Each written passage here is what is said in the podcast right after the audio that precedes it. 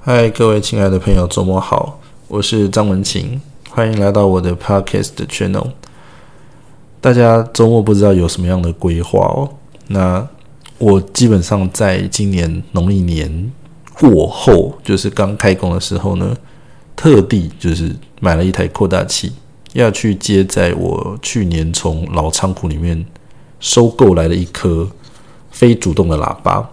那扩大器要接在非主动的喇叭后面，给非主动的喇叭供电，它才可以有声音嘛。但是因为刚好遇到 COVID-19 武汉肺炎，所以工厂停工，因此我就两颗空喇叭放在那边，空的喇叭放在那那边，后面没有扩大器可以推它，那就一直放，从二月一直放到七月，我真的是快要气炸了。那我每个礼每个月哦，都会就是去烦这个扩大器的供应商。我说：“老板，你什么时候可以把扩大器给我？我都付钱了哈，等那么久真的累。”当然，我也知道老板在心里煎熬嘛。他基本上一天不卖，他一天没钱赚呐。其实老板也是很煎熬，但是我还是忍不住每个月还是要问一下，到底什么时候可以拿？那终于在前几天，我又忍不住了，因为前阵子刚好是六月底嘛，我我又我又去烦那个。供应商，我说老板，我的扩大器呢？结果老板就嗯吞吞吐吐，最后还是跟我说了，他说扩大器已经做好了，但是还没有包装。然后我马上下一句话就说，老板，我一点都不在乎包装，我现在就要停，我现在就要扩大器，我两个空喇叭从二月放到现在，我真的快气炸了，我现在就要。所以呢，我前天就呃手刀冲去工厂。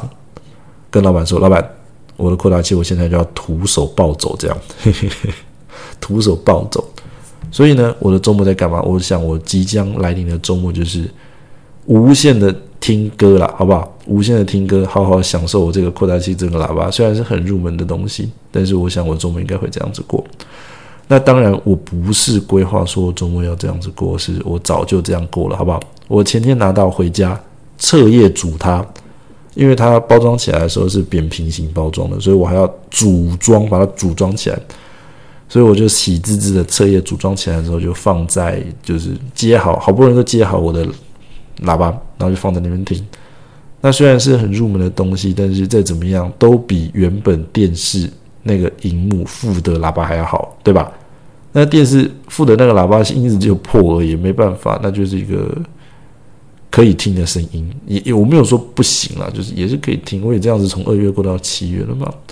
反正现在我终于用的这个我的新的这个喇叭系统，用的很开心很满意。这样，那为了要测试这个扩大机有没有问题，那我就二十四小时放着，然后放很小声这样。那如果真的出了什么问题的话，也比较好去回报啦，所以我就放着。那我今天下班回来的时候，洗完澡做一些微博的杂事，我就偶然听到一个我很久很久没有放的歌单。因为我是放着 YouTube 的音乐，然后就一直这样放下去，所以它一直轮播下去，就会播到那种很古老的歌单了。哎，其实说古老也没有古老，现在时间的感觉其实也很快。反正就大概一阵子的歌单，就很久没听了。那他在唱什么歌呢？他在唱卡米卡米拉卡贝尤的那个 Senorita，一个西班牙的呃小姐嘛，Senorita 这首歌就 I like 吗？I like to hear you call me Senorita 那首歌。那听到那首歌呢，就突然想到了一些往事，一些回忆啊。我有一个朋友，他是南投人，然后他有一阵子需要实习的关系，所以就跑来台北。就跑来台北，需要去就是呃公司实习。那他在南投过惯了那种比较嗯嗯悠闲吗？应该说比较诶有生活品质的那种生活。所以他在台北就觉得很挤哦。每天早上实习的时候就去挤捷运，那挤捷运的时候他就觉得天哪，人生崩溃了！怎么可以那么多人这么挤，走路那么快，这么忙？他觉得心理压力很大，没有什么安全感。所以他就会放这首歌，就是《Seniorita》。他觉得这种轻快的音乐吼，可以让他减缓心中的不安全感，然后觉得哎开心愉悦，然后准备去上班。那我听了这个他他就是反正来实习，那就跟我抱怨这样的事情。那我听了之后呢，我就半开玩笑跟他说，嗯，因为他的名字叫他的名字里面有一个“勤”字哦，就是勤劳的“勤”的那个发音，不是不是张文琴的那个“勤”，张文琴的“琴”是没有闪电的，他们勤劳的“勤”是有闪电的。Anyway，就是他名字有一个“琴”字，所以我都会叫他“琴琴”。我说你这个上班的时候听这么紧凑的音乐哦。那你又不是度假，对不对？那嗯，其实越听越紧张，maybe 对不对？所以我怎么样建议你听另外一首你的主打歌，节奏也比较缓慢，比较可以抗荡一点呢。他就问我说什么歌，我跟他说，呃，雪落下的雪落下的声音。为什么呢？嗯，因为这首歌开头就是轻轻把你捧在我我手掌心嘛，所以。听这首歌绝对是满满的安全感，给好给满，对不对？诶，把请请你捧在手掌心，又是一首慢吞吞的情歌，哇，非常非常适合。那他居然没有听过这首歌，那他就一听成主顾，那整天听着这个歌曲的演唱者在叫他的名字，他也觉得很窝心，so sweet 这样，反正他就改听这首歌，在通勤的时候得到安全感。那这是。掰了味啦，我觉得，嗯，李现娜翻唱的比较温柔啦，好不好？不是说路虎唱的不好，但是如果真的还没有听过的朋友，我觉得可以去听听看李现娜翻唱的版本，我觉得很动听。那当然，除了听歌之外呢，我还很喜欢看电影啊。那我是一个这个忠实的宫崎骏动画的老粉丝，我想不只是我啦，应该是全球吧。有在喜欢这样子题材的拍摄手法，或者是呃，就就是这种类型的动画的话，应该都非常非常非常喜欢宫崎骏。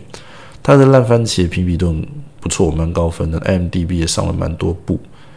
那我一直一直哦，竟然哦漏掉了吉卜力工作室的一部电影，叫做《回忆中的玛尼》，我竟然一直都没看过，竟然一直一直都没看过。那呃，前阵子就我有一个朋友就推荐我我去看，我一听胡说八道，怎么可能我没有看过的这个宫崎骏动画吉卜力工作室的动画？一看我真的没看过。那我看完之后呢，嗯，我我我当然就问他说：“你为什么要推荐我看这部？”他跟我说这是他最喜欢看的一部动画，我就看了。然后嗯，看完之后呢，我就呃。跟他讨论，就是你为什么最喜欢这部动画啊？原来其实我早就知道了，我就大概有猜到略知一二。原来也不是原来，就是他其实是呃被被领养的，他是一个被领养的女孩子。这样，那在回忆中的玛尼这部电影里面描述的就是女主角信奈哦，是一个被领养的女孩子，所以。她可能在看这部电影的时候，看到另一个可能真的被真实描述出来的自己，就是被领养的过程当中可能会发生的各式各样问题，包括其实就是被领养这件事情不会被瞒着一辈子，而且被领养的嗯这样子的朋友，坦白说自己心里会有察觉到这样子的，我不能说是不对劲啦，就是这种。特别的感觉，其实那个雷达是很敏敏感的，所以有我在这边先这个好不好？先先先嗯，建议啦，就是好好的建议，如果真的你家中有领养别人小孩的爸爸妈妈的话，吼，我真心真意的建议，在小朋友的不安全感或是质疑、怀疑等等等等，做出伤害感情的行为或说言论说出来之前，尽早找个时间就跟他说，因为。一定会被发现，那也不是说被发现不好，而是我觉得，嗯，如果可以在被发现之前讲出这样子的话，那光明正大、清清白白的这样子说，我觉得也没有什么不好。像早年哦，也不用多早年，反正就是我曾经在 PTT 上面看过一个，也是一个网友说的文章，他就是嗯，心里有各式各样的恐惧，那有一天就发现。他是被领养的，那他就做出了很多没有必要的想象，比如说他觉得养父在他洗澡的时候会偷窥他，或者是嗯，偷看他的书包、监视他的行动等等等等，好像就是去管管理他的生活。那直到有一天，他发现，嗯，这个养父在领养他之余，有收到一部分的回馈金。基本上就跟回忆中的马尼信奈发现的事情一样，就是在电影里面，信奈发现社会局发过来的这个提醒函里面提到要把呃养父养母去抚养信赖的这个救济金或是补助金金额提高。那其实就跟 PTT 的这个网友察觉到的一样嘛，他就是发现哦。养父养母养他，其实是有拿你讲难听点，可能是回扣吗？但是其实我们大家心里都心知肚明，养一个小孩子，跟他培养感情，供他吃，供他住，然后还有一个房间给他使用。其实坦白说，你这个回馈金或是这个补助的金额要多大，都不足以去填补嗯养一个小朋友的各种生活开销了。那反正，呃，到了最后，PTT 这个网友发现也是真相大白，就是他一直误会他的养父养母。所以我真心真意觉得，如果真的有朋友很有爱心，去嗯领养了小朋友的话，真的要及早找一个时间，赶快跟他说，避免这样的误会跟挣扎。OK，那我回过头来还是问了我那个朋友说，你你看了回忆中的玛尼，那你觉得很有感动，然后很有共鸣的原因是什么？但一部分就是电影里面的女主角信奈，跟她一样是被领养的小朋友，那她也一样发现了她不是爸妈亲生的呃女儿，所以就有有一些跟电影上的情节发生共鸣的部分。那在电影里面呢，信奈就嗯，因为某些比较特殊的行为，比如说他为了嗯保持他的舒适圈，维持他的安全感，所以他选择与人。之间的距离，就他与与选择与人保持一个妥当的距离，不想要与与别人靠得太近，所以他就嗯经常会离群所居，然后呃自己在旁边画图啊，体育课的时候不参加这样子。那如果有同学跟他说话，他也是冷冷淡淡的不说，或者是选择用比较暴力方式。嘲讽的方式去嘲笑别人，借此疏远别人，然后让他自己得到安全感。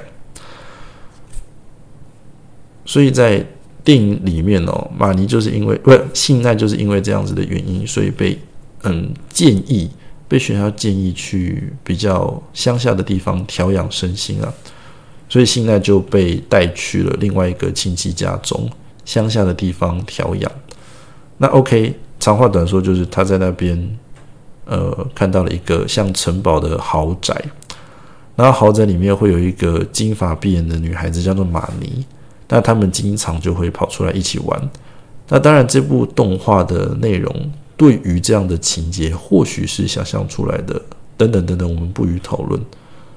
我们只在讲说，他们这两个小女孩相见之间的过程当中，其实是带有一种互相嗯羡慕的情感在。比如说，嗯，现在就会跟马尼说：“我好羡慕你。”马尼就说：“就说为什么呢？”啊，现在就说：“因为你的房子里面常常有人在进出，然后好像真的有一个完整的 family 在里面，爸爸妈妈、姐姐，甚至还有帮佣、仆人等等等等，大家聚在一起的感觉，他觉得很好。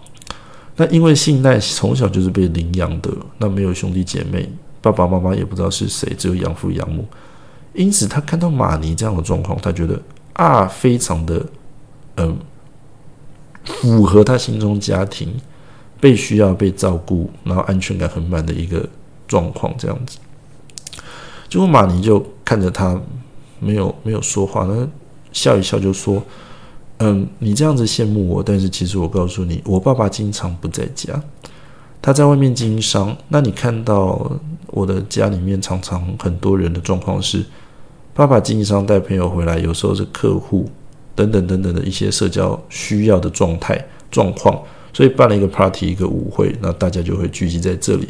但其实那里面的人都是客人，他们彼此不认识，情感交流也很薄弱。那那些帮佣的仆人们，甚至有时候会欺负他，就欺负玛尼这样子。然后妈妈基本上也不太管，然后三个剩下三个姐姐也会轮流欺负他。所以，我虽然看似在你眼中看似是不错的一个家，但是其实我心中觉得很寂寞。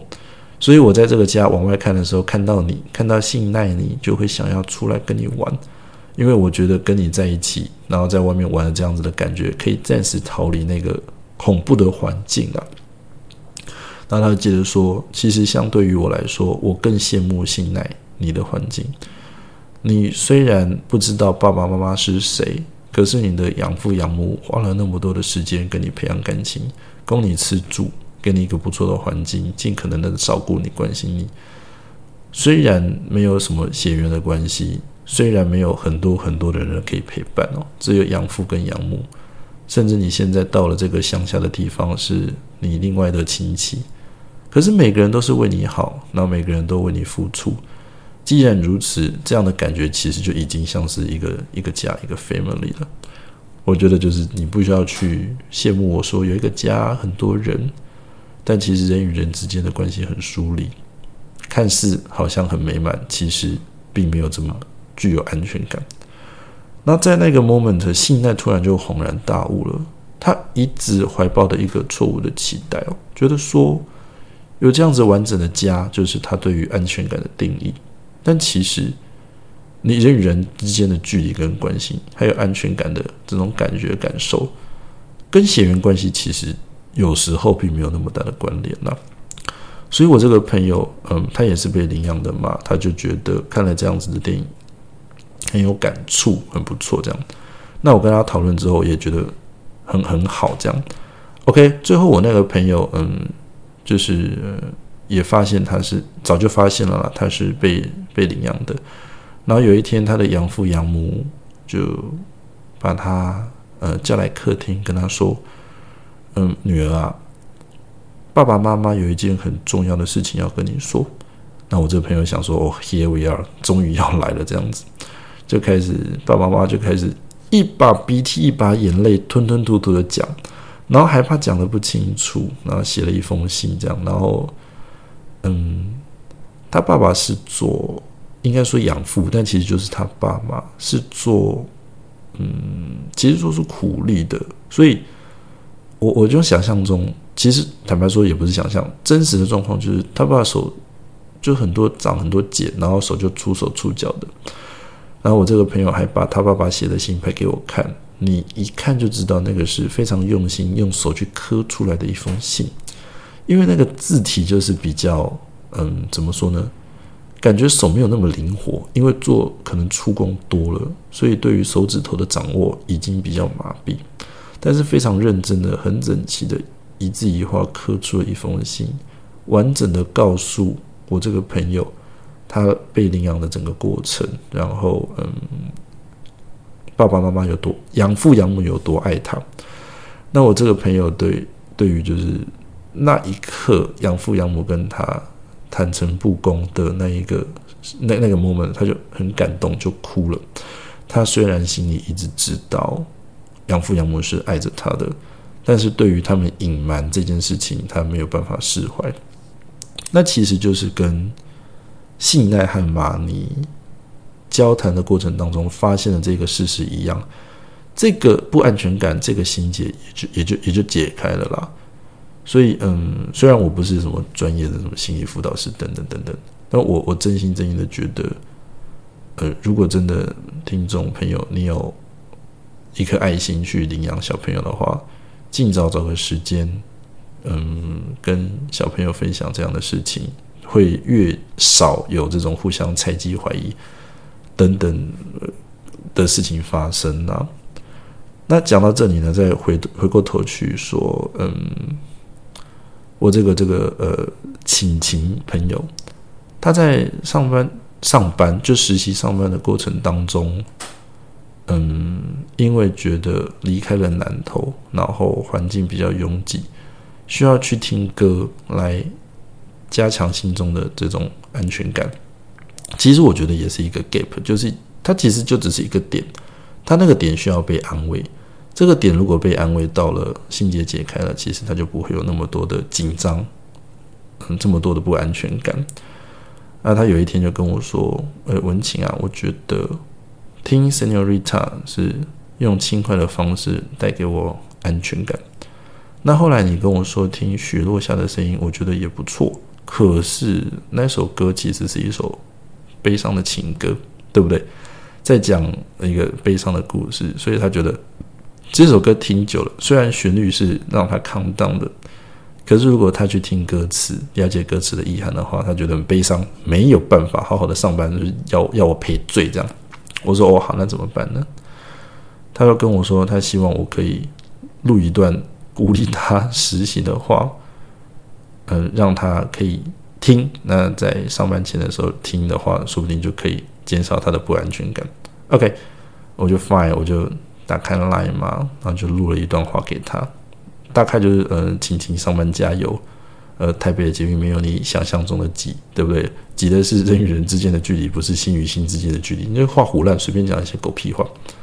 那他听完之后呢，嗯，就心满意足的按了 keep，然后把这段话哦留在他的 line 里面。然后直到他实习结束的时候，他才跟我说，他真的每天就是要面对迎接实习的挑战的时候呢。他就会在员工休息室听我讲的这段干话。那虽然是干话，可是他就会噗嗤笑出来，然后感受到我对他的关心跟嗯，怎么说呢？呃，消除他紧张的这样的心理。虽然真的没有，就只是就只是讲干话而已啊。所以我觉得，嗯，我像我本人啦，嗯。我我本人做事情都比较，嗯，这样子说吗？就是无愧于心吗？这样说吗？是有点太屁。就是，呃，我我都其实蛮蛮蛮老实的在做事情，所以我很少有那一种，应该说几乎没有，从来没有这种不安全的感觉发生过。如果每一件事情都做得很踏实，那就没有什么问题嘛？怎么会心虚或是感觉到不安定、不安全？但其实。呃，很多很多很多的时候，你从理性的感觉或理性的角度去思考，哎，这到底是呃，你如果从理性角度去思考的话，其实你自己心里知道，这是没有什么好害怕的。就像嗯，我那一位嗯被领养的朋友一样，他心其实心里一直都知道养父养母是深爱着他的，那他也很满意、很开心、很感恩养父养母。你不要说花了那么多钱，更多的其实是无形的付出、陪伴与照顾，让他有一个家的感觉。他其实心里都知道，可是他需要另外一个情感面的支撑。这个情感面的支撑就是养父养母需要跟他 坦白，去跟他说这件事情的事实。但很多时候讲这样的事实，对于这种理性跟情感面之间的打架是。会有矛盾的，会想说：“哎，我如果已经我我虽然已经就是无怨无悔的在这个养女的成长状况中给予她最大的支持，但是我讲出来了这样的话，跟他讲出来这样的事实，会不会去影响我们之后的关系？会有这样子的疑虑跟担心。但其实这个疑虑的担心，就是需要被需要被呃处理跟解决的心结嘛。”所以，最大的这个安全感的症结点，其实就是在于这个情感面的支撑有没有办法跨过那个 gap。所以呢，呃，我那位需要另外一位好不好？从南投来台北实习的那一位朋友青青，他其实知道第一件事情就是，嗯，他在实习的这个过程当中，只是学校要求的。学分必修课程之一嘛，所以他不管喜欢不喜欢，你从理性面去探讨，他终究会有结束的一天，对吧？那你坐在台北捷运上，不喜欢这样的环境，他也不过就是你在面对不得不面对接受的实习过程当中，需要去面对的一个交通环节而已。那坦白说，呃，学校已经教了一些关于实习方面的知识，那到了实习单位。其实那些实习的老师或工作环境，坦白说也不会特意去刁难实习生嘛。所以不管从哪样子的理性面去研究、探讨、分析，我们都不应该对这样子的事情感到恐惧，怀抱着不安定、不安全的感觉。那症结点点在哪里？